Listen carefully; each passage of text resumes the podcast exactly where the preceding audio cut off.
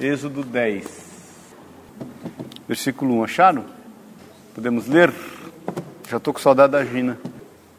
Disse o Senhor a Moisés: Vai ter com Faraó, porque ele endureceu o coração e o coração dos seus oficiais, para que eu faça estes meus sinais no meio deles. E para que contes a teus filhos e aos filhos dos teus filhos como, como zombei dos egípcios e quantos prodígios fiz no meio deles, para que saibais que eu sou o Senhor. Apresentaram-se, pois, Moisés e Arão perante Faraó e lhe disseram: Assim diz o Senhor, o Deus dos Hebreus: Até quando recusarás humilhar-te perante mim? Deixa ir meu povo para que me sirva. Do contrário, se recusares deixar ir meu povo, eis que amanhã trarei gafanhotos ao seu território eles cobrirão de tal maneira a face da terra que dela nada aparecerá. Eles comerão o restante que escapou, o que vos resta da chuva de pedras, e comerão toda a árvore que vos cresce no campo, e encherão as tuas casas e as casas de todos os teus oficiais, e, a, e as casas de todos os egípcios, como nunca viram teus pais, nem os teus antepassados, desde o dia em que se acharam na terra até o dia de hoje. Virou-se e saiu da presença do Faraó. Então, os oficiais de Faraó lhe disseram: Até quando nos será por cilado este homem?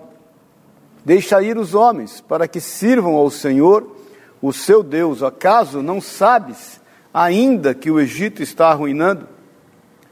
Então Moisés e Arão foram conduzidos à presença do Faraó, e esse lhes disse: Ide, servi o vosso Deus. Porém, quais são os que hão de ir? Respondeu Moisés: Havemos de ir com os nossos jovens, e com os nossos velhos, e com os, os filhos, e com as filhas, com os nossos rebanhos, e com os nossos gados. Havemos de ir, porque temos que celebrar festa ao Senhor. Replicou-lhes Faraó: Seja o Senhor convosco, caso eu vos deixe ir. E as crianças, vê depois, tendes conosco más intenções. Não há de ser assim. Ide somente vós os homens, e servi ao Senhor, pois isso é o que pediste. E os expulsaram da presença do faraó. Então disse o Senhor a Moisés: Estende a tua mão sobre a terra do Egito, para que venham os gafanhotos sobre a terra do Egito e comam toda a erva, toda a terra, tudo, toda a erva da terra, tudo o que deixou a chuva de pedras. Estendeu, pois, Moisés a sua vara sobre a terra do Egito, e o. Perdão. Não, a terra do Egito e o Senhor trouxe sobre a terra um vento oriental todo aquele dia e toda aquela noite. Quando amanheceu, o, o vento oriental tinha trazido os gafanhotos. E subiram os gafanhotos por toda a terra do Egito e pousaram sobre todo o seu território. Eram muito numerosos então, destes nunca houve tais gafanhotos, nem depois deles virão outros assim. Porque cobriram a superfície de toda a terra, de modo que a terra se escureceu, devoraram toda a terra, toda a erva da terra e todo o fruto das árvores, que deixaram a chuva de pedras, e não restou nada verde nas árvores, nem na erva no, do campo, em toda a terra do Egito então se apressou o Faraó em chamar a Moisés e Arão e lhes disse: Pequei contra o Senhor vosso Deus e contra vós outros, agora, pois, peço-vos que me perdoes o pecado, esta vez ainda, e que oreis ao Senhor vosso Deus que tire de mim esta morte. E Moisés, tendo saído na presença do Faraó, orou ao Senhor. Então o Senhor fez soprar fortíssimo vento ocidental, o qual levantou os gafanhotos e os lançou no mar vermelho nem ainda um só gafanhoto restou em todo o território do Egito. O Senhor, porém, endureceu o coração de Faraó, e este não deixou ir os filhos de Israel. Amém? Pai, nós te louvamos, Jesus, por estarmos aqui. Se conosco, ministra os nossos corações, fala acerca da tua boa, perfeita e agradável vontade. Que esta seja uma palavra rema em nós, em nome de Jesus, Pai. Tudo que não é teu, que não pertence a ti, nós repreendemos em nome de Jesus e declaramos a inteira liberdade do Senhor em nós, em teu nome, Jesus. Amém e amém. Amém. Pode sentar-se. O que, o que sobrou da chuva de granizo, os gafanhotos levaram. apanharam tudo. E o Senhor tem colocado no meu coração, porque o que havia, eu creio que havia na mente daqueles homens do Egito um pensamento acerca de que eles não, não imaginavam que isso pudesse acontecer com eles. Porque eles eram endurecidos quanto ao seu entendimento. Eles entendiam que a razão deles era superior a qualquer coisa.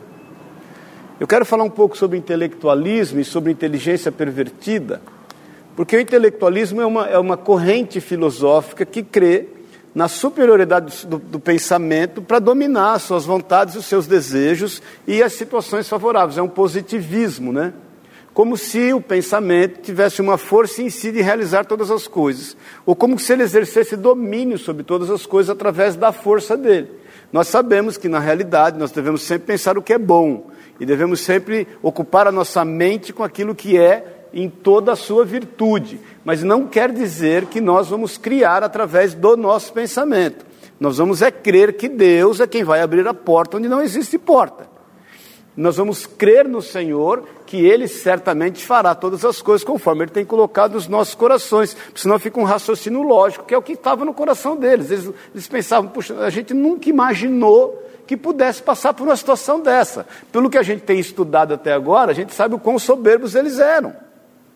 A gente sabe o quanto muitas vezes eles oprimiram o povo de Israel por conta desse intelectualismo, por conta deles entenderem que aquele povo era servo deles em função da sua superioridade, em função da força do seu raciocínio, em função de toda a tecnologia e aparato que eles tinham na época em função de todos os frutos que eles podiam colher, não só das suas plantações, mas frutos de todo o seu trabalho. E eles escravizavam esse povo e eles passam então pela mesma situação.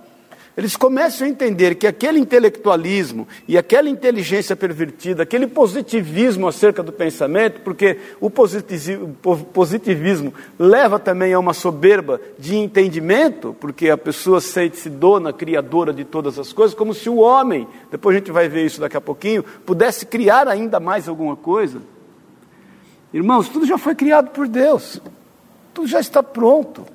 E nós não podemos, obviamente que Deus permite que o homem é, crie, tenha algumas ideias, mas a título de criação, tudo já foi feito.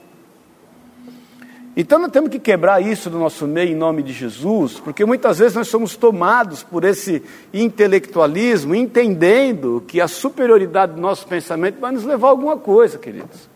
Eu estava agora, eu cheguei de São José, aí passei no, no, Eldorado para ficar um pouquinho lá, pegar o caixa, conversar com o povo lá que eu Ontem eu já não fui lá. Aí eu falei, ó, eu vou ficar ali no Café do Ponto, que é o meu, o meu escritório, ali no Café do Ponto, no, no, no shopping. Eu vou ali para o escritório, eu vou sentar ali que eu quero meditar um pouquinho na Bíblia.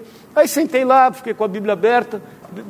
Assim que eu sentei, eu falei, vou ficar um pouco sossegado aqui, porque, né, senão não dou conta. Aí eu sentei, veio uma moça. E olhou para mim assim e falou, isso é uma Bíblia? Eu falei, isso é uma Bíblia. Aí ela começou a chorar e falou, você pode orar por mim? Eu falei, posso, o que, que houve?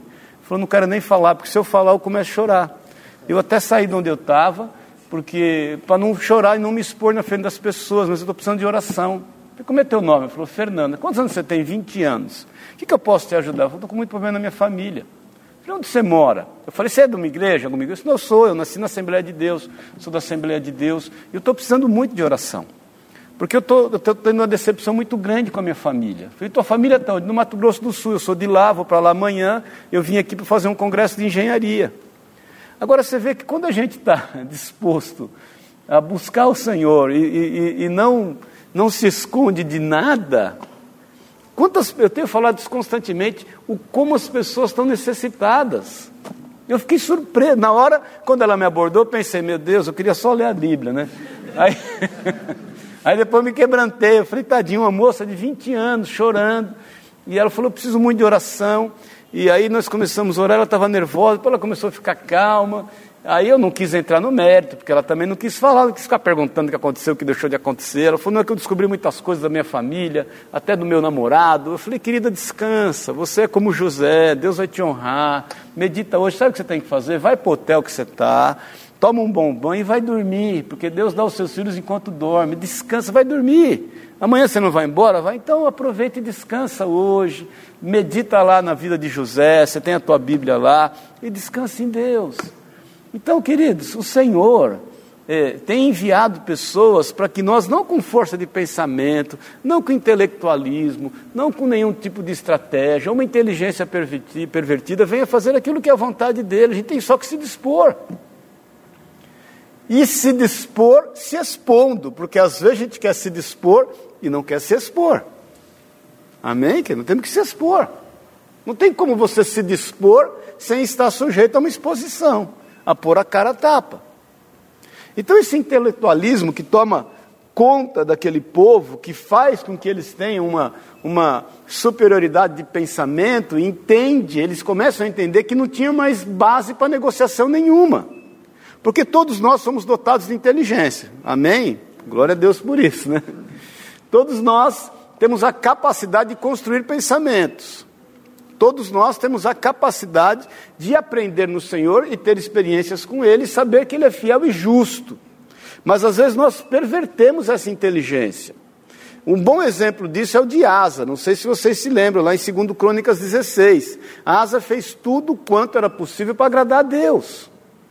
Ele fez tudo certinho, ele tirou os postes ídolos, lembra disso? Ele acabou com a idolatria, teve, ele tinha um exército de 500 e, poucas mil, 500 e poucos mil homens, aí levantou-se um exército de um milhão e cem mil homens contra ele, ele venceu esse exército, que eram 800 mil soldados ou 900 mil soldados, depois confere primeiro, segundo Crônicas, primeiro Crônicas, primeiro ou segundo? Abre, é segundo, vamos lá, vamos lá, vamos lá. Segundo Crônicas 16, ele, ele vence esses soldados por conta de oração. É bom você abrir aí para ter uma.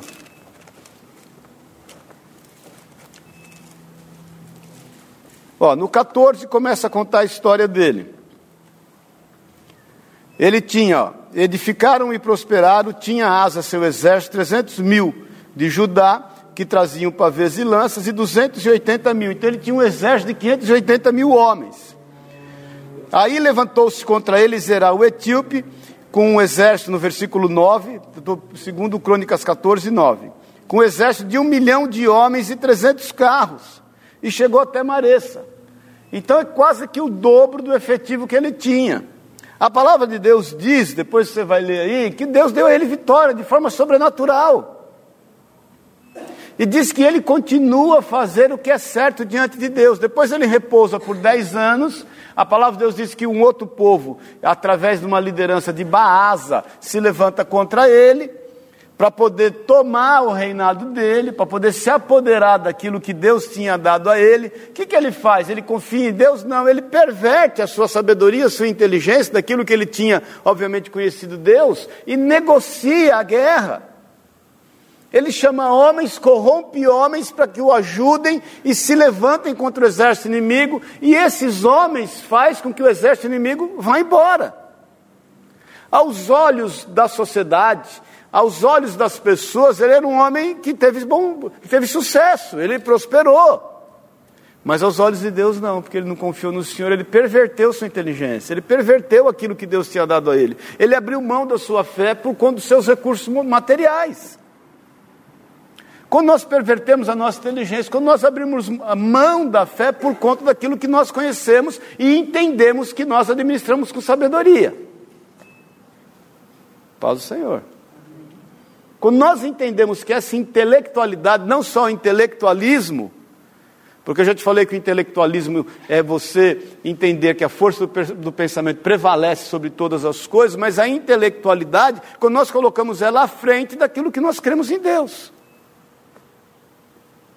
Quando nós achamos que o, que o restinho que sobrou, através da nossa intelectualidade, nós vamos multiplicar de novo. Mas quando Deus põe a mão, não tem jeito, não sobra pedra sobre pedra. Porque os gafanhotos vieram para devastar aquilo que era o pouquinho que tinha sobrado. E eles não tinham mais jeito. Então, Asa, que perverte isso, a palavra de Deus diz que depois que ele vence, entre aspas, essa situação. Naquele mesmo tempo, versículo 7 de 2 Crônicas 16, veio Anani a Asa, rei de Judá, e ele disse: Porquanto confiasse no rei da Síria, e não confiasse no Senhor teu Deus, o exército do rei da Síria escapou da tua mão. Acaso não foram os etíopes e os líbios grande exército com muitíssimos cavalos, muitíssimos carros e cavaleiros? Porém, tendo eu, tendo tu confiado no Senhor, ele os entregou nas tuas mãos. Porque quanto ao Senhor, seus olhos passam por toda a terra para mostrar-se forte com aqueles cujo coração é totalmente dele. Nisto procedestes loucamente. Por isso, desde agora haverá guerras contra ti. O que, que Asa fez? Quebrantou? Não, ele pegou o profeta, pendurou no tronco e mandou malhar ele. Porque ele ficou indignado. Aí a palavra de Deus diz na sequência que mais, passou mais um tempo, ele ficou doente dos pés, ele confiou mais nos médicos, ou seja, mais na intelectualidade, na sabedoria e no conhecimento do homem do que em Deus e morreu. Então deixa o Espírito de Deus ministrar no teu coração o quanto muitas vezes a nossa intelectualidade ou a força do nosso pensamento tem nos impedido de viver o milagre de Deus. Porque milagre não se explica, gente. Milagre não tem vias. Milagre não tem hora. Sabe qual é a hora? A última. É os 48 do segundo tempo. Por isso que a gente sempre fala, no fim tudo dá certo. Se não deu certo, porque não chegou o fim, você aguenta mais. Dá para segurar a onda. Amém, queridos? Abre em João 3, porque essa questão de, do saber, do conhecer, da inteligência, às vezes, né, ela, ela quer sobrepujar o que Deus determinou como sendo a sua verdade. Isso é uma, isso é uma briga que você sabe que existe há muito tempo. Mas João 3 conta da experiência de um homem, o servo de Deus, um dos principais de, de, do Sinédrio. O Sinédrio era composto de 71 homens. Nicodemos era um deles, um homem importante, um homem que exercia um, um, um, um, cargo e que tinha um peso na sociedade e que era um grande formador de opinião. E a Bíblia diz aqui, ó, havia no versículo 1, entre os fariseus, um homem chamado Nicodemos, um dos principais dos judeus. O homem não era pouco. Aí, no versículo 2, dá a primeira dica quando essa questão da intelectualidade, essa questão da inteligência, do muito conhecer, do muito saber, ela opera em nós, que diz que ele vai de noite procurar Jesus, porque a intelectualidade não quer se expor, porque ela não quer perder terreno para o sobrenatural. Paz do Senhor. Ela não quer perante a sociedade perder terreno para o poder de Deus. Ele dá um jeitinho para não se expor em função do meio que ele vivia, da posição que ele ocupava, da inteligência que ele tinha, porque vamos falar a verdade, era no mínimo, no entendimento dele, humilhante. Buscar Jesus, que ainda mais veio lá de Nazaré, que de Nazaré não vinha nada bom. E ele vai de noite sorrateiramente. Então tome cuidado quando muitas vezes nós não queremos nos expor a um sentimento de ridicularidade por conta daquilo que a gente crê. Por isso que eu te falo que a disposição, ela vem precedida da exposição. Quem está me entendendo, diga amém. A gente foi chamado para se expor, gente. Hoje ninguém quer se expor. Amém. Hoje é o tempo de se guardar. Os carros são blindados, nós moramos em condomínios fechados, não é isso? Nós temos seguro para tudo. Eu não estou falando que alguma coisa disso seja errado, muito pelo contrário, desde que não intervenha na tua fé.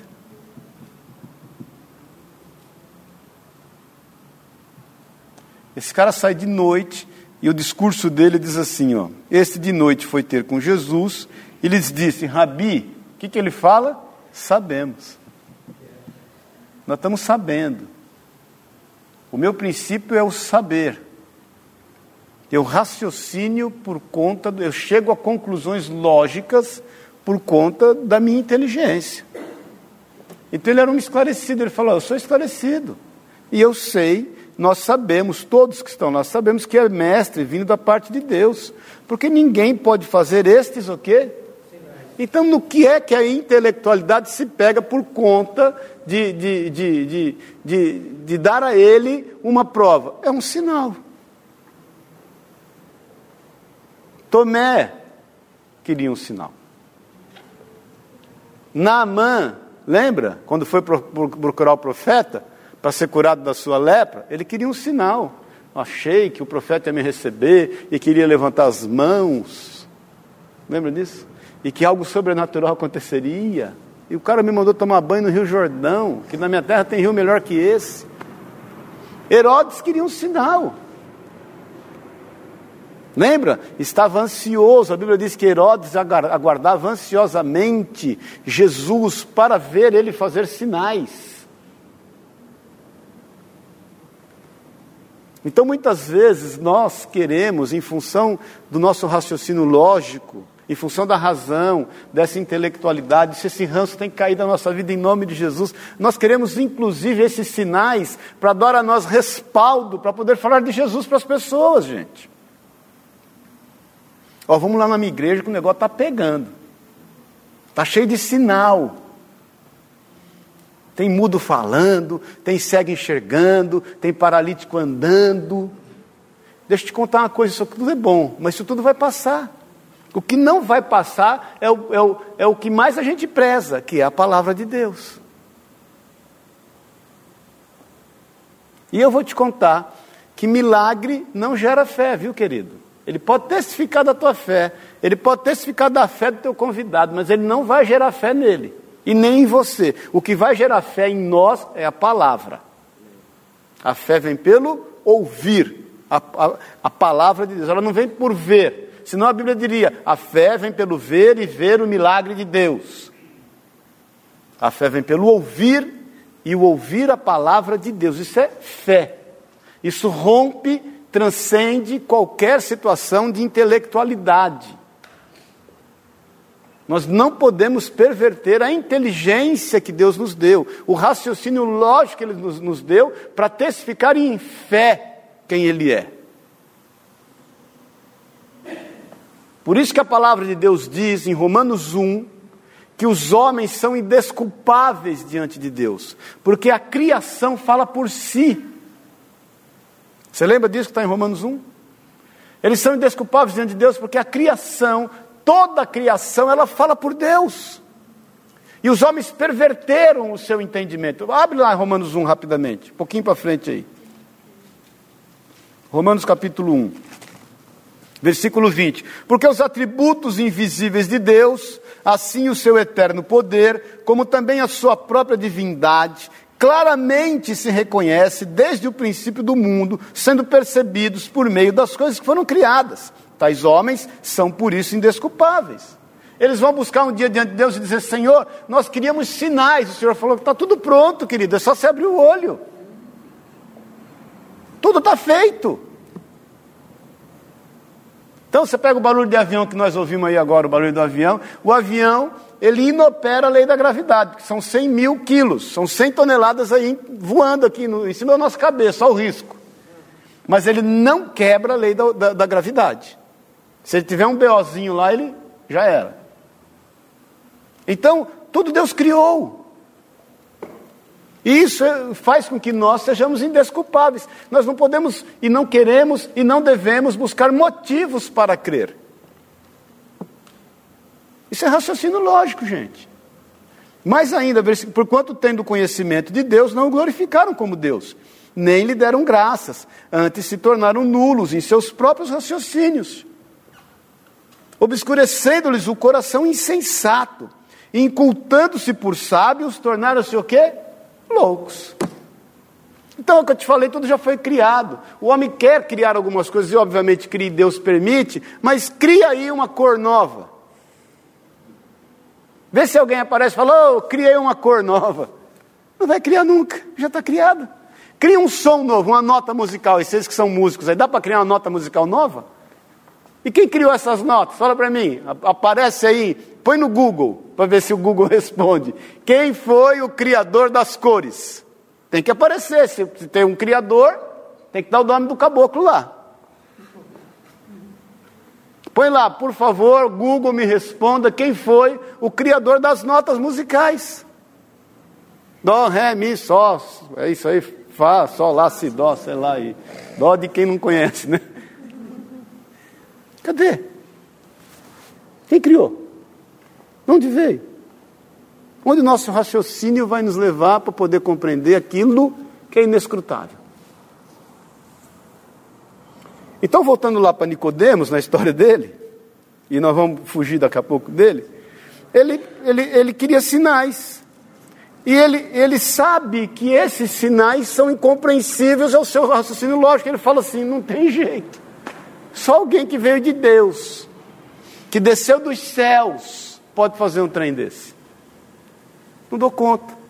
Mas isso não era suficiente. Por isso que essa questão, gente, desse raciocínio lógico, dessa inteligência que se perverte, nós temos que pôr um fim.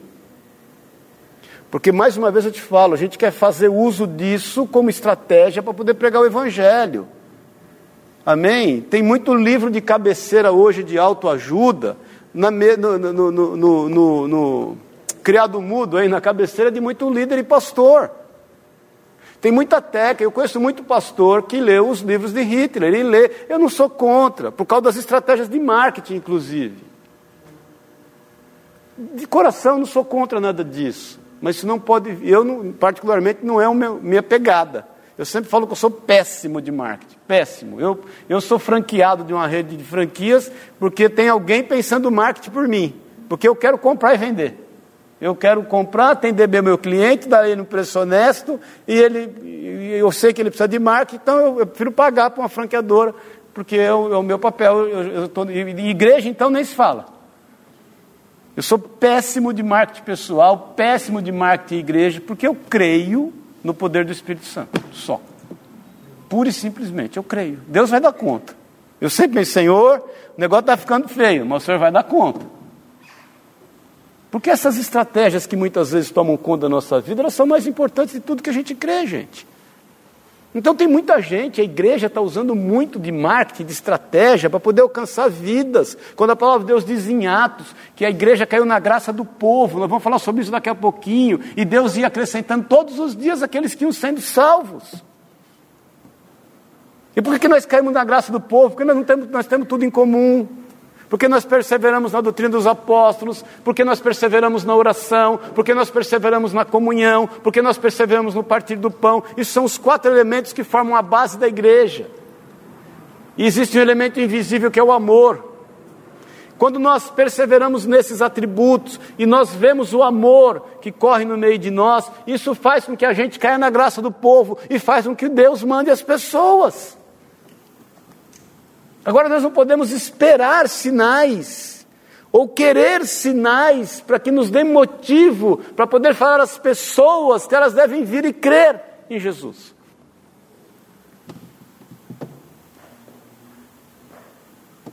Amém? Isso é raciocínio lógico, é inteligência pervertida, isso é intelectualismo.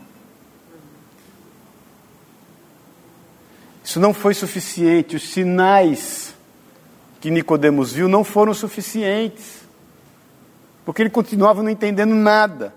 Diz aqui, a isto respondeu Jesus, versículo 3, quebrou as pernas dele. Em verdade, em verdade te digo, que se alguém não nascer de novo, não pode ver o reino de Deus. Aí deu um nó na cabeça daquele homem. Perguntou-lhe, versículo seguinte, 4, como pode? A razão sempre tem uma pergunta: como? Tem que, tem que, ter, um, tem que ter uma coisa lógica, palpável. Tem que ter um caminho. Que negócio é esse? Você não pode vir para mim e falar assim que eu tenho que nascer de novo. Como pode esse negócio de nascer de novo? Eu estou aqui por conta de sinais. Eu não quis me expor, eu vim à noite. Paz do Senhor, gente. Como pode? Ele fala claramente, perguntou-lhe Nicodemo, como pode um homem nascer sendo velho? Pode porventura voltar ao ventre materno e nascer a segunda vez? Gente, se nós não abrirmos mão desse ranço, dessa inteligência pervertida, desse domínio que quer cruzar a nossa vida e que quer tomar a nossa vida, nós não vamos caminhar em fé. Eu sempre falo que o abecedário do cristão não é ABCD, é obedecer e pronto. Mas Jesus nunca falou que ia ser fácil. Por isso que ele falou: aquele que quer me servir, negue-se a si mesmo, pegue a sua cruz e me siga. Porque hoje se prega um evangelho que ausenta-se dele a cruz. prega-se um evangelho que a única cruz que é importante é a de Jesus. Por isso que eu sempre falo com as pessoas: não, não vamos, irmão, vamos enjoar e vamos ao pé da cruz, vamos no pé da cruz de Jesus, porque lá Jesus olha para esse povo e fala: gente, larga do meu pé, vai pegar a sua cruz, deixa a minha sossegada. Eu já fiz o que tinha que fazer com a minha. Pega a sua, meu irmão. Larga do meu pé, chulé. Vai se virar com a sua cruz. Não vai ser fácil. Mas não vai faltar gente para te ajudar, porque mesmo Jesus, na sua dificuldade de carregar a sua cruz, ele levantou um homem que o ajudou. Servo de Deus, que se converteu, e a igreja reunia na casa dele, e as filhas dele eram profetas depois.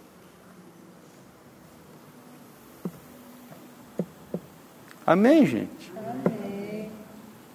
Então nós temos que romper. Como pode? De que jeito? Como vai ser? E agora? Irmãos, quando a gente passa por um problema, seja ele qual for, a primeira coisa que a gente pensa qual é? Negócio pegou. Como é que vai ser agora? Exatamente nesse texto aí, nessa, nessa parte, nesse versículo, que é um conflito muito grande na defesa dos espíritas, né? É. Então, você imagina, minha cabeça. Então, vou te contar, eu, tô, eu, eu converso, eu tenho alguns espíritas que eu acompanho. Eu até falei isso que outro dia. Eu tenho até um espírita de carteirinha que faz curso, tudo, ele fala, eu sou o único macumbeiro que tem pastor, porque eu pastoreio ele, ele, a filha, até, até tomei de greve com ele esses dias, vou nele esses dias aí. Outro dia eu estava conversando com ele e falei, rapaz, me explica uma coisa aqui, a teoria do, do, da reencarnação. O lógico, porque isso aí vem, você sabe que, que Allan Kardec tirou isso do budismo, né? O único lugar que o espiritismo deu certo, embora começou na França, é no Brasil. O mundo inteiro não tem o sucesso que tem no Brasil tamanha carência e tamanho essa, esse sincretismo religioso que o Brasil tem. Isso, a gente pode falar disso horas, mas não é o caso agora. Mas a base da teoria, por exemplo, a teoria budista, ela crê em séquimas, ou seja, o, o, o cidadão, a cidadã, ele vive sete anos, esses sete vidas, isso forma um séquima e ele evolui para outro tipo de vida. Então o Hare Krishna não mata uma baratinha que pode ser o bisavô, o tio dele, o primo, ou alguém que ele ama. Porque ele entende que por um séquima, ou seja, por sete vidas, a, a, a, pessoa é um animal rastejante, ou ela é um inseto, depois ela vai ser uma planta, ou evoluindo ou evoluindo, dependendo da sua posição e a sua postura perante a vida que ele teve. Então, quando ele alcança um, um nível de evolução, ele vai para outro plano, não é isso? E o, e o, Allan Kardec não desenvolve séquimas, mas ele desenvolve essa, essa teoria, é uma teoria de que o cara ele pode evoluir ou ele pode involuir. Agora eu te pergunto, tem mais gente evoluindo do que evoluindo? Porque, de onde vem tanta gente? Porque se em 50 anos a população mais que dobrou, a gente é, você viu a Copa de 70, não viu? Você lembra do. Quem lembra aqui do, do, do, hino da Copa de 70? 90 milhões. 90 milhões em ação. E hoje, como seria? 218 milhões em ação. Gente, é quase é duas vezes e meia a população. Haja gente involuída na vida. Não é possível que Deus está fazendo tanto nego ruim. Porque os bons, a, a população demográfica, é lógico, segundo a teoria, deveria diminuir, não aumentar. É, mas é que eles defendem é, o ciclo entre os planetas, né? Mas mesmo assim, vai, não, vai não, não fecha a conta. Aí você chega em casa, pega o Pedrinho, teu neto, mas dá um tapa que você, você tem a mãe. Já, Já foi o tempo. Bem dado no pé do ouvido dele. Mas dá. Vovó, por que você está me batendo? Não interessa. Apanha e fica quieto. Porque na teoria, você vem aqui para pagar algo, o quê? É. É, esse foi o meu questionamento. Falei, Cadê o amor desse Deus? Aceitar o sofrimento que eu Sim. sei por que eu estou pagando. Karma, é o karma, né? É, muita karma. Muita karma nessa hora. Então, é, quando o Senhor fala acerca do novo nascimento, e o que nós devemos ser como uma criança é quanto à nossa dependência e ao nosso entendimento. É aquela história do menininho que está no avião, o avião está numa turbulência absurda e todo mundo está desesperado e cai a máscara de oxigênio, as aeromoças estão apavoradas e tudo ruim, tudo com dificuldade, não tem serviço de bordo. Eu fui para Foz do Iguaçu, aconteceu isso, não teve nem serviço de bordo. Eu falei, senhor, é hoje que nós vamos encontrar.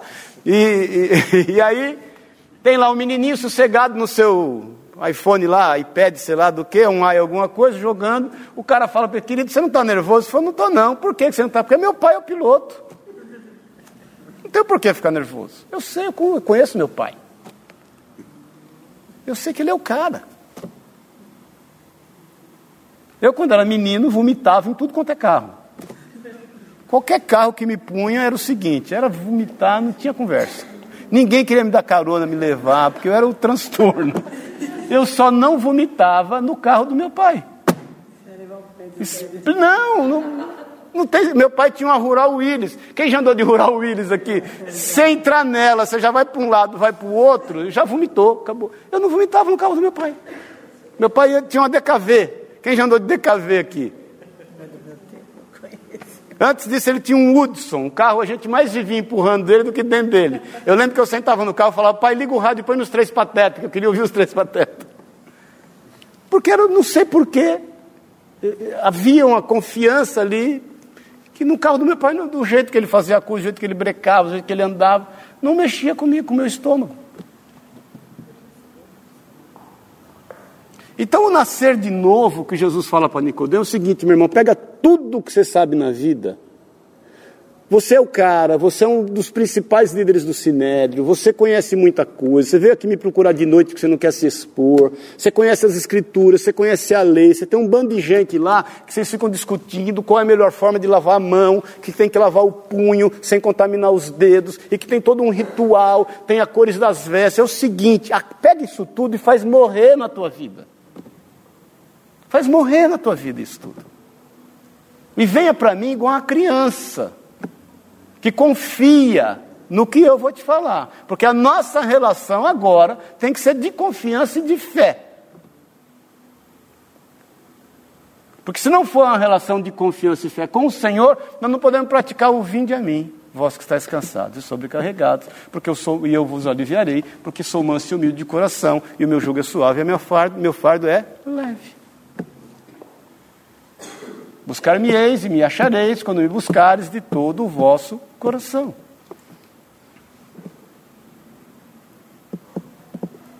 É necessário nascer de novo. E Nicodemos entendeu? Não entendeu. Porque no versículo 5 respondeu Jesus: Em verdade, em verdade vos digo: quem não nascer da água e do espírito não pode entrar no reino do céu. Aí nós podemos até conversar e não confrontar, ou querer entrar numa celeuma com ninguém que crê de forma de conta, inclusive os que creem na questão da reencarnação. O nascer da água e do espírito, o nascer da água é arrepender-se, é passar pelas águas do batismo. O batismo em si não salva ninguém. O batismo é um rito, gente. Ele só testifica de forma pública que você está em aliança com o Senhor e que você quer mudar de vida. O batismo tipifica essa aliança que, que eu uso. Todo mundo que me vê sabe que eu estou aliançado em amor com alguém. No caso, é aquela moça bonita, donzela, que está ali, né? me aguentando há alguns anos. Isso é uma aliança, isso é um batismo. E, e, e, e, passar pelo Espírito é ter o teu coração vivificado no Espírito de Deus. Já não vivo eu, mas Cristo vive em mim. Amém? Que é o que o apóstolo Paulo falava. Para mim, o viver, o morrer é lucro, o viver, o viver, para mim, o, como é? Para mim, o morrer é lucro e o viver é Cristo. E ele continua não entendendo. O que é nascido da carne é carne, o que é nascido do espírito é espírito. Não te admires de eu te dizer, importa-vos nascer de novo. O vento sopra onde quer, ouves a sua voz, mas não sabes. Então o Senhor fala para ele o seguinte, querido: não tem jeito de você saber. Pega o teu saber, com tudo que você conhece, embrulha ele para presente e ele manda ele para algum canto, porque você não vai servir nada para mim. Porque o vento sopra para onde quer, mas você não consegue saber, não sabe de onde vem e nem para onde vai. Assim é todo que é nascido do Espírito. Como que é ser nascido do Espírito? Não sei. Eu sei que nós aceitamos Jesus como Senhor Salvador, confessamos com os nossos lábios, cremos no nosso coração, Ele veio e fez morada em nós. Se Ele tem espaço quanto a essa morada, muitas vezes nós não sabemos, encheios do Espírito, Gálatas diz, o apóstolo Paulo, e não satisfareis a concupiscência da carne. Amém? Então lhe perguntou Nicodemos, de novo, o que, que ele fala? Como pode? Não consigo entender, não estou entendendo. Jesus, não estou entendendo, não entendo nada, Jesus. Como pode suceder isto? Gente, olha aqui, nós temos que acabar com essa relação, onde a gente busca sinais, onde a gente põe a inteligência, o raciocínio, veja bem, não quer dizer que Deus nos chamou para ser ignorantes. A Bíblia diz que tudo que é demais enfada, inclusive a sabedoria demais enfada. A Bíblia diz que a letra mata, mas o espírito vivifica. Não quer dizer que a gente não, deve, não deva ter conhecimento. Eu sempre gostei de. Eu adoro ler até bula de remédio, eu leio tudo que você imaginar na vida, eu gosto de ler. Uma coisa que me distrai é ler. Qualquer coisa que eu pego, eu leio. E eu gosto dar opinião de tudo. Eu, quando era mais novo, sabia de tudo. A Sueli, quando começou a namorar comigo, ela ficava impressionada. Nossa, esse moço sabe tudo. Ela até descobri que eu chutava mais do que. Ela falava, não, porque os tijolos, não, porque o tijolo é feito assim, porque é cheio de conversa. É simples, vai no forno a tantos graus, que não sei o quê, porque para era para era o próprio. Então. é? Cheio de conversa. Passou o tempo, ela falou, não, mas parece que eu, eu tinha um, entendimento diferente. Quanto a isso, quem é que me falou? Ah, o Maurício me falou.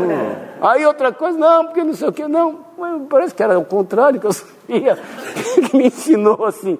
Ah, o Maurício. Então, gente, era uma estratégia, né? Só. Aí já tinha jeito, já estava os filhos tudo em casa, fazer o quê? Então, queridos, a gente está sempre assim como pode. Como pode? Aí Jesus fala para ele, como pode suceder isto? Acudiu Jesus, versículo 10. Jesus entra na, aí Jesus entra, não, vamos, nós vamos aprofundar mais essa conversa aqui, que, e eu quero que você preste bem atenção nisso. Nós estamos terminando, mas eu preciso que você saiba disso. Tu és mestre em Israel e não compreendes estas coisas. A gente sabe qual é o problema da nossa igreja hoje, a igreja de Cristo? É o quanto ela detém de conhecimento. Eu sempre falo aqui que nós não estamos aqui atrás de conhecimento, nós estamos aqui atrás de entendimento. Você já me viu falando isso várias vezes. Eu sou, sempre falo que sou pregador de uma coisa só. Eu fico, eu fico floreando, floreando, mas vou voltar sempre numa coisa. Então nós não estamos aqui atrás de conhecimento.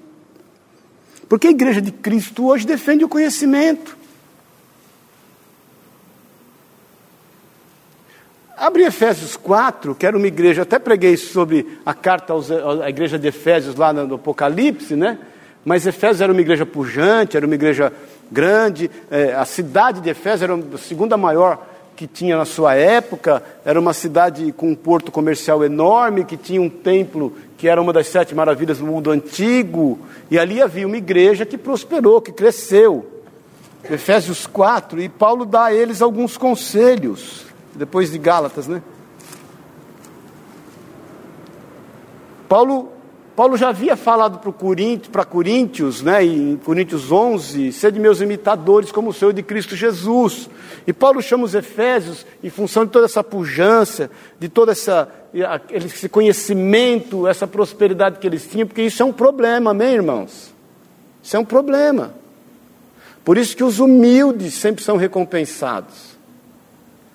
Porque há um determinado momento da nossa relação para com Deus, em função daquilo que Ele permitiu que nós tenhamos, que a gente faz de Deus o nosso office boy. Toma cuidado. Então, Paulo dá alguns conselhos, daqui a pouco você vai entender aqui, ó, por isso, deixando a mentira, fale cada um a verdade com o seu próximo, porque somos membros um dos outros. Irai-vos, não pequeis, e não se põe o sol sobre a vossa ira. Paulo está falando assim: olha, se você irá com alguém, você pode ir à vontade, fica tranquilinho, você ira tudo que você tem vontade, mas não peque. O não pecar é, não, é, é, é, é você não pagar com a mesma ira aquele que te irou. Vou repetir. Então, não é o caso. Se o Weber me ira, eu posso cair irado quanto quiser, mas não posso pecar contra ele, porque um dia, se ele tiver um motivo no qual ele depende de mim, eu não posso devolver a ele a ira. A vingança. A vingança. Aí é pecado. Então eu estou passando na rua, tá, e meu carro acabou a gasolina. Vem o Weber, passa do lado com o carrão dele, eu falo, meu, me arruma aí um litro de gasolina. Ele falou, não dá, deu duas, buzinadinhas e tchau. Tá chovendo, o celular, o pré-pago já lançou o limite lá, e não tem o que fazer. Eu vou ter que arrumar o um posto, não tenho dinheiro. Ah, Weber, depois nós vamos conversar. Aí o negócio vira, porque tudo na vida vira. Passa aí não sei quanto tempo, um, dois anos, seis meses, sei lá quanto tempo, eu estou passando no meu carro, quem é que eu encontro? Com um pneu furado e precisando de gasolina. O Weber. Aí eu paro do lado dele. Eu tenho duas opções: ou eu peco, ou eu não peco. Se eu não pecar, é porque eu aprendi com a experiência. Ou seja, eu sei que estar parado com o pneu furado, sem gasolina na chuva, é ruim. E ainda que ele tenha me irado, eu não vou devolver isso a ele, porque eu, eu aprendi que isso é ruim para quem quer que seja. Amém? Então eu não vou fazer isso. Eu, eu vou falar, Weber, estamos juntos, meu irmão. Não quer dizer que eu vou te convidar para jantar em casa, mas eu vou te dar esse litro de gasolina.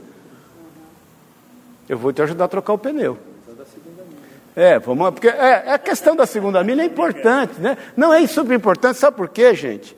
A Bíblia, o Senhor fala assim: se alguém te pedir andar, se alguém te pedir a túnica, dê também a capa, né? Se te bater numa face, vire a outra. Se te pedirem para andar uma milha, anda com ele sete. Por quê? Porque a segunda milha é nossa, gente. A primeira milha é de quem te pediu, não é isso? O cara vai te pedir, anda comigo uma milha, vamos embora. É o seguinte, eu vou andar é sete, porque o cara não vai te aguentar. Porque a primeira milha é dele, ele vai falar o que ele quiser. A segunda é tua, você vai perturbar esse caboclo. A terceira é tua, a quarta é tua, a quinta é tua, a sexta é tua, a sétima é tua, não vai ter jeito, ele vai aceitar Jesus. Porque o amor constrange, a palavra banda placa furor. Mas Paulo dá uma receitinha aqui para Éfeso: irai-vos não pequeis, não se põe o sol sobre a vossa ira, nem deis lugar ao diabo. Quem é que deu lugar ao diabo? Principal, o começo de tudo. Eva deu lugar ao diabo. Por que, que Eva deu lugar ao diabo, gente? Qual é o fruto da árvore que ela desejou? Quem é? Qual era? Lembra do fruto? Qual era? Do conhecimento. Olha como o negócio é enraizado e tem que ser tratado. Não dê lugar ao diabo. Porque o conhecimento foi o que atraiu Eva. Eva estava meio sozinha, estava à toa na vida. O meu amor me chamou, para ver a banda passar. E mulher não pode ficar sozinha, viu, irmãos? Mulher sozinha é um problema. É, Adão não podia deixar ela sozinha. Se Adão tivesse lá, o diabo não tinha espaço. Ou não? Adão, se tivesse colado na grade. E aí, minha irmã, o que está rolando aí? Que você está muito sozinha aí? Chega aí. Trocar uma ideia. Mulher sozinha é um problema. Adão, quando peca, ele peca em que cenário, gente? Adão pecou aonde? No trânsito de São Paulo, na Marginal Pinheiros, Tietê? Onde Adão pecou? Na fila do aeroporto? Cancelaram o voo? No paraíso. Adão adulterou? Não. Adão olhou para outra mulher? Menos ainda. Não tinha entra. Não tinha. Falou da sogra? Nem sogra, coitado, tinha para pôr a culpa. Qual foi o pecado de Adão? Deu lugar ao diabo. Foi atrás de conhecimento, além do que necessitava.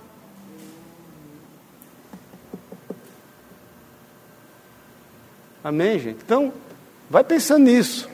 Que eu quero chegar no entendimento com você. Que aquele pois que furtava, não furte mais, antes trabalhe, fazendo com que as próprias mãos o que é bom para que tenha com que acudir à necessidade. Não saia da vossa boca nenhuma palavra torpe, e sim unicamente que for boa para edificação, conforme a necessidade, e assim transmita a graça aos que o ouvem. E aí diz o quê? E não entristeçais o Espírito de Deus, no qual fosse selados para o dia da redenção. Como é que se entristece o Espírito de Deus então? Fala para mim, irmão. Dá aí uma dica, pelo amor de Deus, como é que entristece? É uma loucura. Como é que eu vou entristecer o Espírito de Deus? O que, que acontece? Queridos, aí vai um pouquinho para cima no versículo 17, vai para cima. Isto, portanto, digo, e no Senhor testifico, que não mais andeis também como andam os gentios, na vaidade dos seus próprios pensamentos. Então, qual o problema da igreja de Cristo hoje? A igreja está muito mais naquilo que ela não faz, e ela toma conta daquilo que ela não faz, e dá isso a ela autoridade por conta do que ela não faz, porque ela não bebe, ela não fuma, ela não adultera, pelo menos não deveria, né? Ela, ela com uma série de nãos, mas a igreja se esquece daquilo que ela deve fazer. Porque nós estamos mais pautados daquilo que nós não fazemos e nós trazemos isso como justiça própria na nossa vida, nós tomamos isso na nossa inteligência, na nossa intelectualidade, isso para nós é uma grande justiça e nós nos esquecemos que nós temos que visitar as viúvas, visitar e acudir os órfãos, que nós temos que visitar os enfermos, visitar os presidiários, dar comida a quem tem fome, dar roupa a quem está nu. Porque um dia diante do Senhor nós vamos lá falar: não, Senhor, mas nós não adulteramos, nós não pecamos. A coisa é muito mais do que o conceito moral. É muito mais daquilo que nos dá razão e do que nos dá motivo para seguir ao Senhor. E o Senhor vai falar, mas o seguinte, eu tive nu, você não, não me vestiu, eu tive fome, você não me deu de comer. Eu tive doente, você não foi me visitar, eu tive preso. E você não fez ter comigo. Quando fizemos isso, Senhor? Quando você não fez com nenhum dos meus pequeninos, você não fez a mim. Então a nossa racionalidade faz com que os nossos atributos morais sejam superiores àquilo que nós eventualmente deveríamos fazer. Então o que nós não fazemos quer suplantar o que nós deveríamos fazer e dá uma justificativa plausível para isso. Isso é religiosidade pura, gente.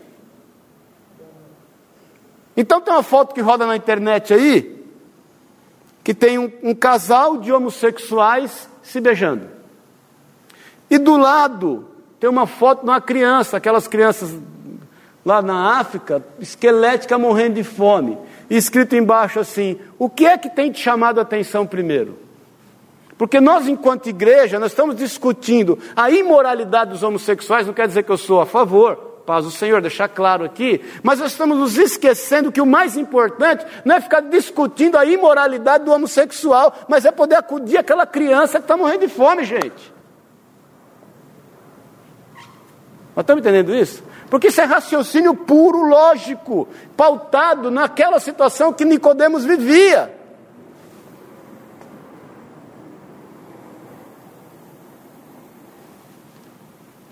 Amém? Nós estamos entendendo não? Por isso que o apóstolo Paulo, Paulo fala antes, eu entendo que entristecer o Espírito Santo de Deus é a gente, portanto, digo, e no Senhor testifico, que não mais andeis como também andam os gentios na vaidade dos seus próprios pensamentos.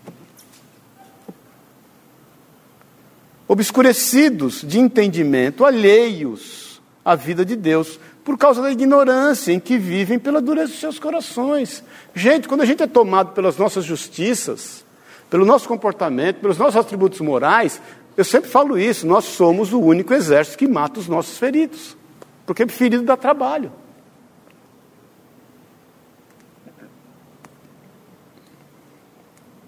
E nós estamos tirando os olhos do que é importante por aquilo. Estamos discutindo a morte da bezerra. Quem atirou o piano? Vamos fazer um conselho para descobrir agora quem atirou o piano. Nós vamos descobrir quem atirou o piano. Ah, pegamos ele, nós vamos fazer o que com ele? Não, nós vamos matar ele. Nós temos que dar exemplo para os outros.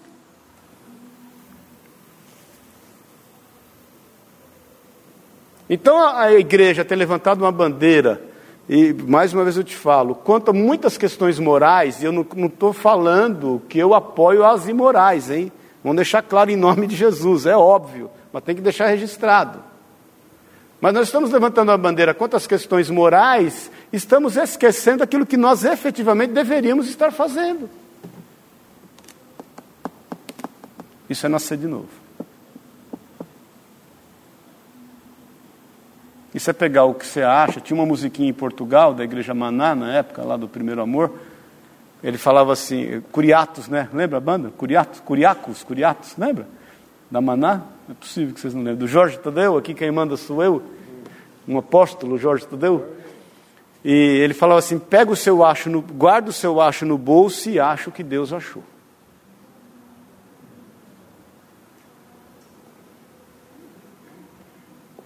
Então, gente, pá, esse intelectualismo, essa inteligência que se perverteu, essa negociata, essa questão de negociar doutrinas morais, isso não pode sobrepujar aquilo que nós devemos estar fazendo.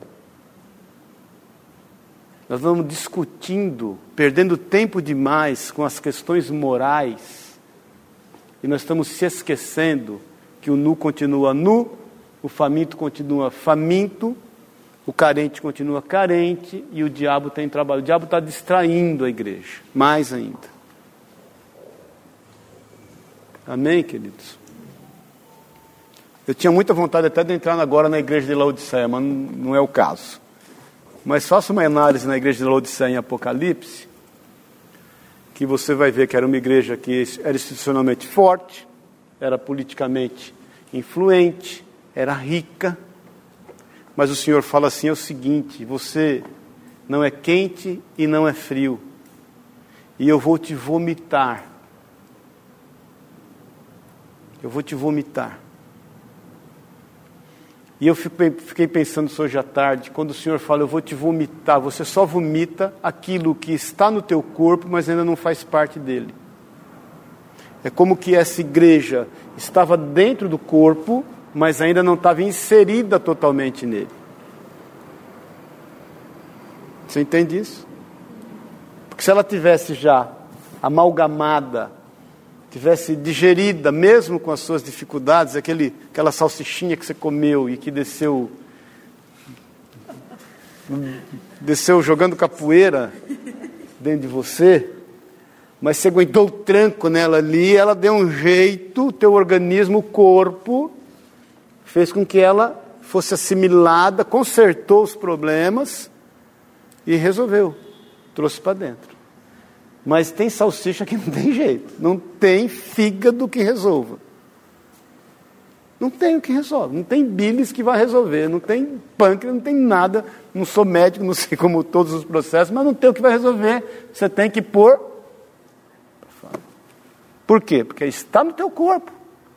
Está nas tuas entranhas. Está no teu íntimo. Mas não faz parte de você. Então era uma igreja que tinha tudo para que as pessoas olhassem, eu quero ir para essa igreja. Essa igreja só tem rico, só tem poderoso, todo mundo está lá, está bem, não vejo ninguém passando necessidade. Eles prometem lá um monte de coisa e eu vejo que acaba acontecendo. Cuidado com os sinais. Cuidado com os sinais. Cuidado. Nós temos que estar nessa igreja. E Jesus fala assim: Eu conheço muito bem as tuas obras.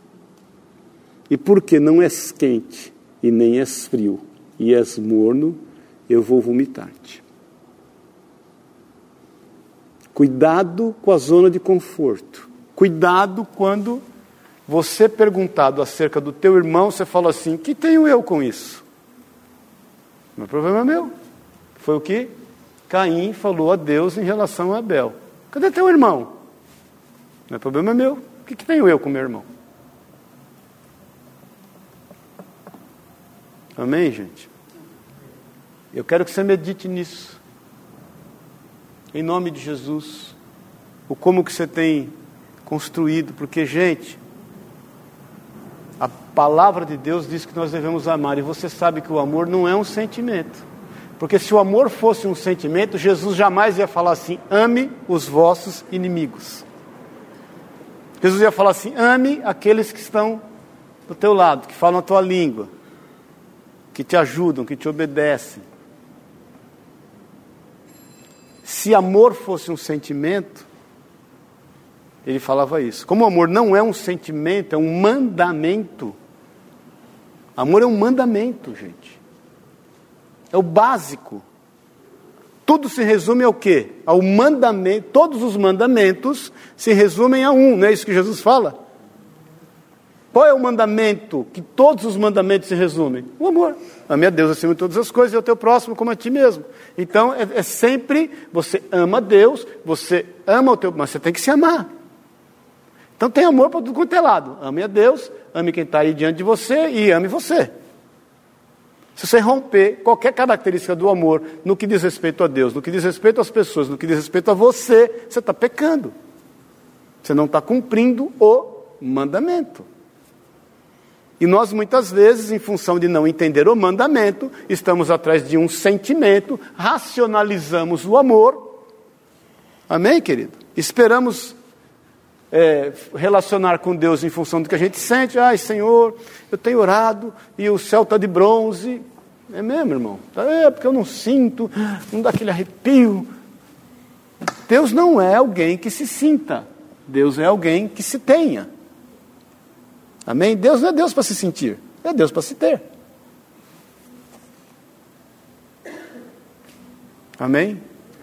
Você vê o ar? Não vê. Mas ele é importante para a tua vida, né? Se não fosse ele. Aí você faz assim, ó.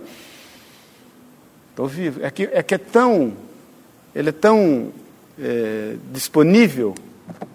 Ele é tão abundante. Que você acaba não percebendo. E ele é vital para a tua vida. Deus é tão abundante, querido. Ele é tão disponível. E é tão vital para a nossa vida. E nós acabamos não percebendo. Porque nós queremos racionalizar. Amém? Vamos orar? em nome de Jesus. Medite nisso, querido. Eu domingo vou falar sobre trevas, pensamentos que. As trevas remetem a pensamentos que foram obscurecidos, entendimentos que foram embotados. Porque depois dos gafanhotos, e você vai ver, aí domingo vou passar, a gente vai passar os slides de novo, você, você vai ver que isso, uma coisa vai conduzindo a outra. Olha o Senhor.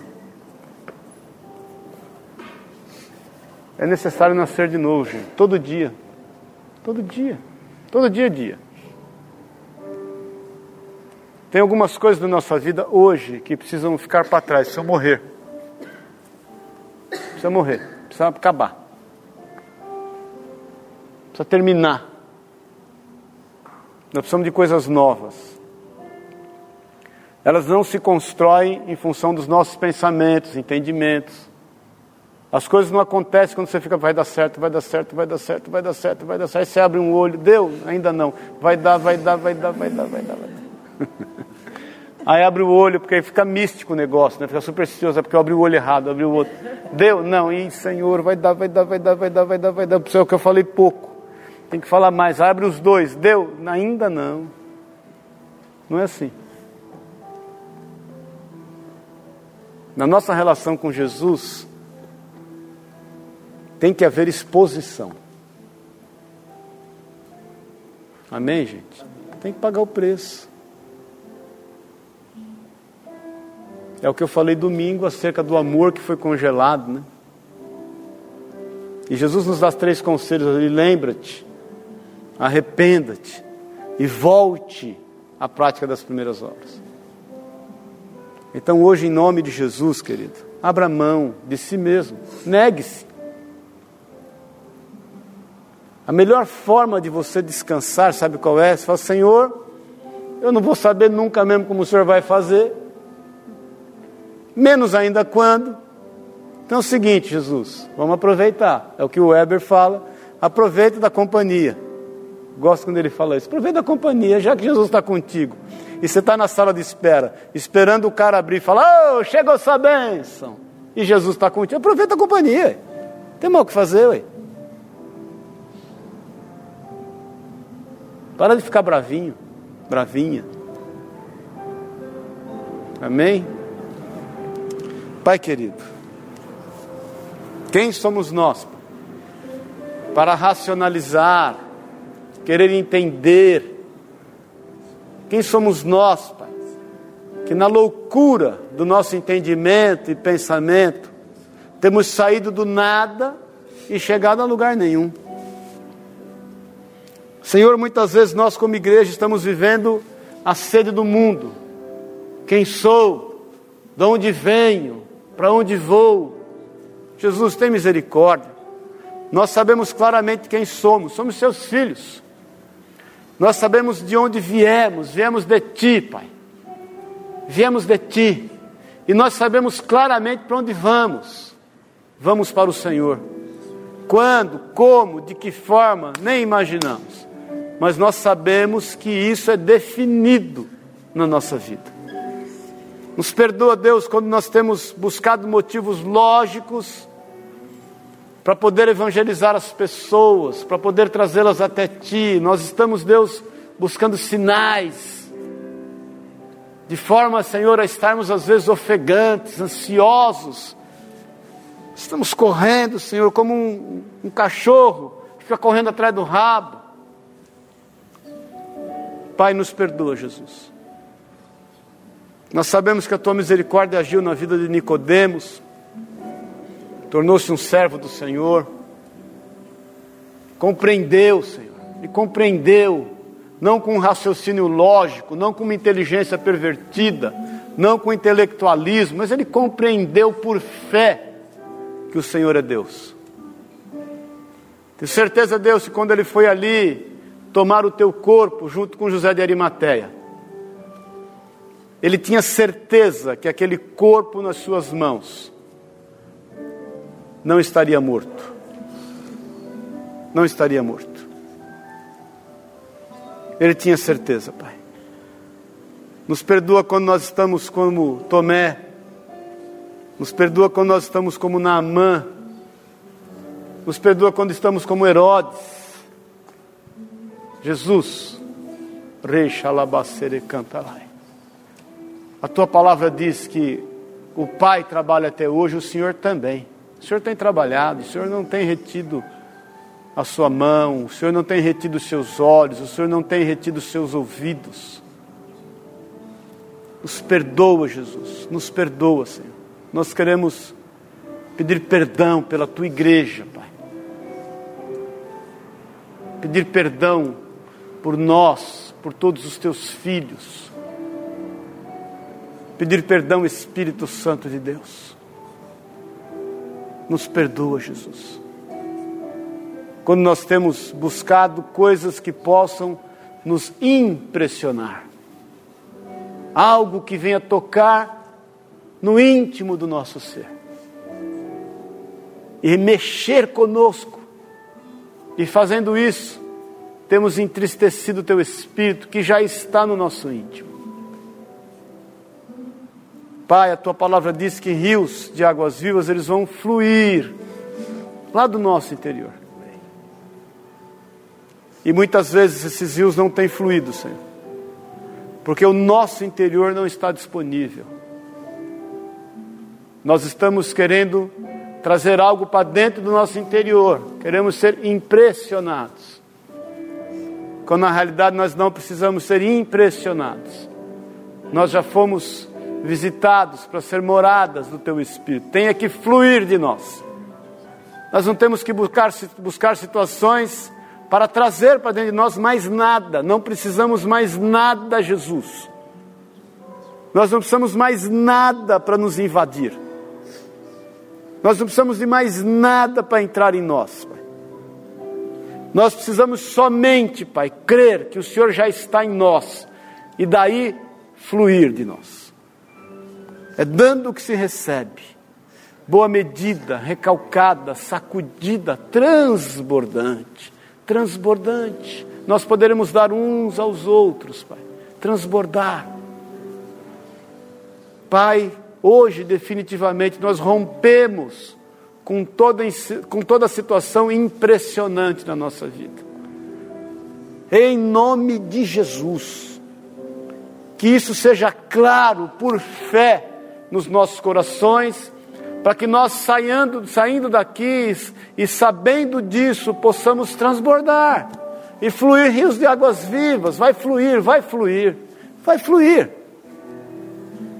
Porque nós não precisamos que nada mais venha nos invadir.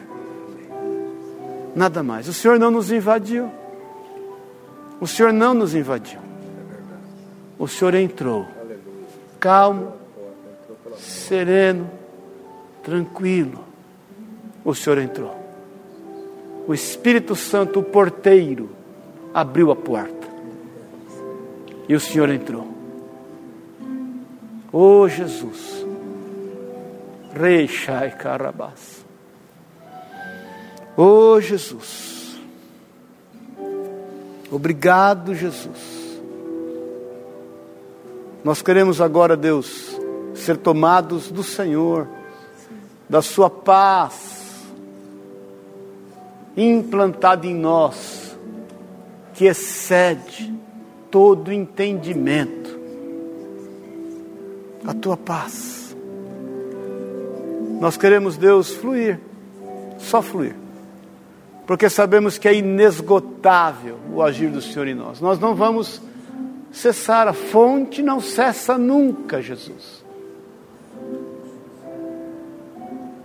É o rio de águas vivas que o Senhor falou aquela mulher, a samaritana, lá no poço de Jacó. Quando olhou a ela e amou, Pai, dizendo a ela: Se tu pudesses saber quem é que te pede água, você tomaria de mim uma água na qual você jamais teria sede. Jesus nos perdoa que nós ainda não entendemos que o Senhor sacia toda a nossa sede. Nós não precisamos de mais nada, Jesus. Nós não precisamos de mais nada, Senhor. Absolutamente nada. Nós já somos saciados. Agora é só fluir. É só jorrar. É só crer. Pai, eu sei que o Senhor nos colocou aqui hoje de forma especial. E de forma especial tem ministrado isso nos nossos corações, Senhor. Eu sei que o Senhor quer nos impactar. Eu sei que isso é generalizado, Deus. Eu mesmo orei aqui antes, Senhor, vem através da tua palavra mudar a minha vida, Pai. Impactar a minha, a minha vida me dar algo novo, e, e eu sei que isso vem de ti, Espírito Santo. Nós, em concordância, colocamos isso diante do Senhor e selamos essa verdade. Nós selamos isso em nós, está resolvido, Jesus. Está resolvido. Nós não queremos nada de material, nós não queremos nada que queira tomar o teu lugar na nossa vida. Nós não precisamos de nada, Pai, para satisfazer os desejos dos nossos corações. Nós só precisamos do Senhor. Agora nos ajuda, Deus, nos ajuda a seguir-te, a carregar a nossa cruz, a cumprir o nosso papel como tu, tua igreja, teu corpo, tua noiva. Nos ajuda, Jesus nos ajuda a estar olhando para aquilo que nós precisamos fazer e não nos orgulhando daquilo que nós deixamos de fazer, Jesus. Nos ajuda, Deus, a virar as costas para aquilo que tem que ser natural, nós deixamos de fazer porque te amamos. Agora, Deus, nós temos que fazer aquilo que nós deveríamos estar fazendo. Em teu nome, Jesus. Eu sei que o Senhor tem construído coisas novas em nós. Em teu nome, Jesus. Que essa palavra continue a ruminar em nós. Que nós estejamos ainda meditando, meditando, meditando, meditando, meditando, meditando e meditando e meditando acerca disso. Em nome de Jesus, Pai, porque nós queremos a singeleza e a simplicidade da tua palavra. O Senhor declarou isso através do apóstolo Paulo, que muitos se esqueceram da simplicidade do Evangelho. Ele é tão simples, Pai, que nós, achando ele tão simples, temos o complicado para valorizá-lo, como se nós pudéssemos valorizar. Nos perdoa todas as vezes que nós queremos valorizar o Evangelho, quando ele é simples. Ele não precisa ser mais valorizado do que ele já é. Em teu nome, Jesus. Obrigado por cada um aqui. Obrigado, Espírito Santo, por ti. Obrigado por aquilo que o Senhor já tem produzido em cada um de nós. Obrigado pelo impacto, Deus, da tua palavra em nós. Em nome de Jesus, Pai. Em nome de Jesus. Amém? amém. Você está vivo aí? Diga amém. amém. Pensa nisso. Não permita mais. Não permita mais que algo ou qualquer situação, através da tua mente, queira te invadir. Você não precisa disso. Nós não precisamos disso. Nós já temos. Amém? Amém.